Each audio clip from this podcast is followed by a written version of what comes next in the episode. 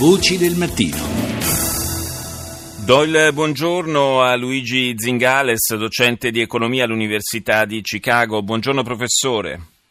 Buongiorno. Buongiorno, grazie di essere con noi a Voci del Mattino.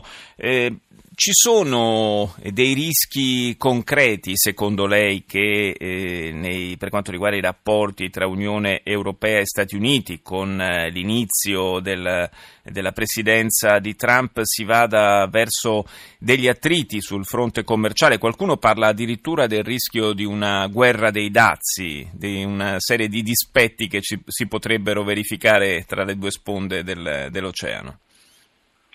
Beh, secondo me il rischio è molto concreto. Uh, Trump uh, in campagna elettorale è stato molto chiaro che voleva uh, diciamo, finire eh, la tradizione repubblicana di libero mercato e libero scambio a favore di qualche forma di protezionismo.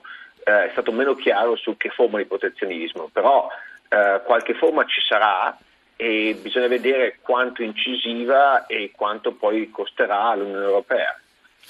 Una delle cose, delle osservazioni che eh, hanno circolato negli ultimi tempi è relativa alla possibilità che scattino, scatti una sorta di, di ritorsione nei confronti dell'Europa Eh, per eh, il persistente rifiuto eh, nei confronti dell'importazione della carne americana, che come sappiamo è, contiene ormoni ed è il motivo per cui eh, non viene, non viene considerata importabile dal, dall'Unione Europea. Eh, un, diciamo, potrebbe essere un frutto avvelenato questo del, eh, del, della mancata conclusione di un peraltro molto controverso trattato commerciale come il T T I P.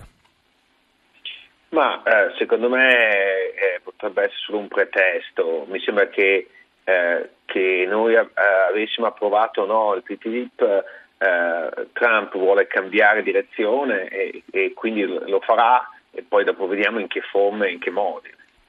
Cioè lei dice eh, tutto sommato sarebbe cambiato poco se, fosse, se fossimo andati avanti con eh, le trattative, o meglio se le avessimo concluse le trattative sul T T I P?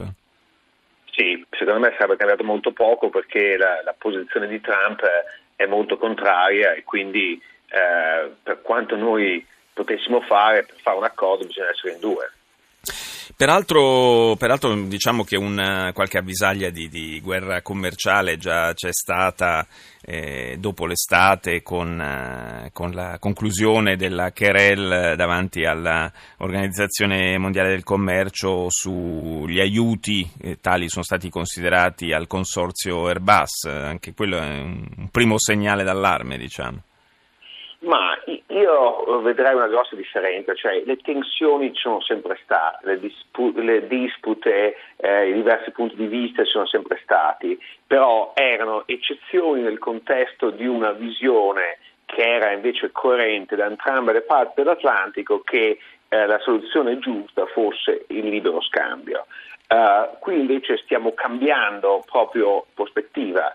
Uh, Trump uh, non pensa che questa sia la soluzione giusta e quindi può fare delle cose molto diverse, poi dopo prenderà spunto, sfrutterà le debolezze, le tensioni, questo è un altro paio di maniche, però è proprio una, una visione del mondo diversa che sta prevalendo.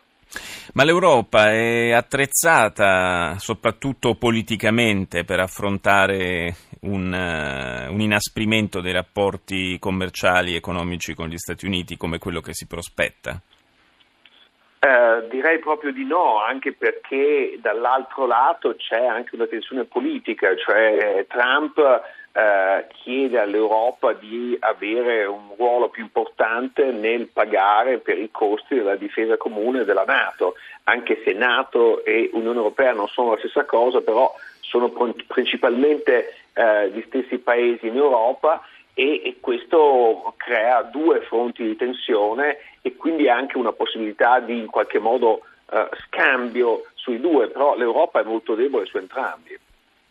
Quindi le due cose si potrebbero intrecciare, e un'influenza importante mh, sulla, sull'andamento dell'economia in Europa, con ricadute eh, abbastanza dirette anche sulle tasche di, dei singoli cittadini, eh, potrebbe, potrebbe derivare dalla politica eh, monetaria degli Stati Uniti. Appare abbastanza chiaro che si vada verso un aumento dei tassi, eh, misura alla quale probabilmente l'Europa risponderà in maniera simmetrica.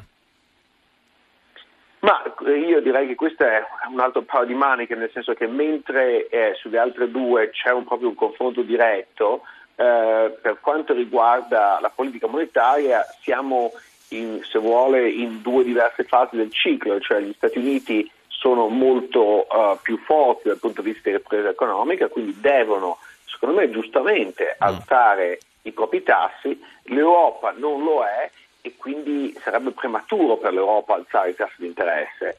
Eh, questo porterà a delle scelte diverse, però eh, è, è giusto che le scelte diverse, che le scelte siano diverse, perché, come dicevo, la situazione economica è diversa nei due continenti. Eh, L'Europa sta un po' stentando, lo, lo sentivamo anche prima nell'intervista con Carlo Cottarelli, sta un po' stentando a, a intercettare la ripresa, cosa che neg- negli Stati Uniti insomma è, è già avvenuta. Eh, staremo a vedere questo duemiladiciassette cosa ci porterà da questo punto di vista. Io ringrazio il professor Luigi Zingales, lo ricordo docente di economia all'Università di Chicago, grazie di essere stato con noi. Grazie a voi.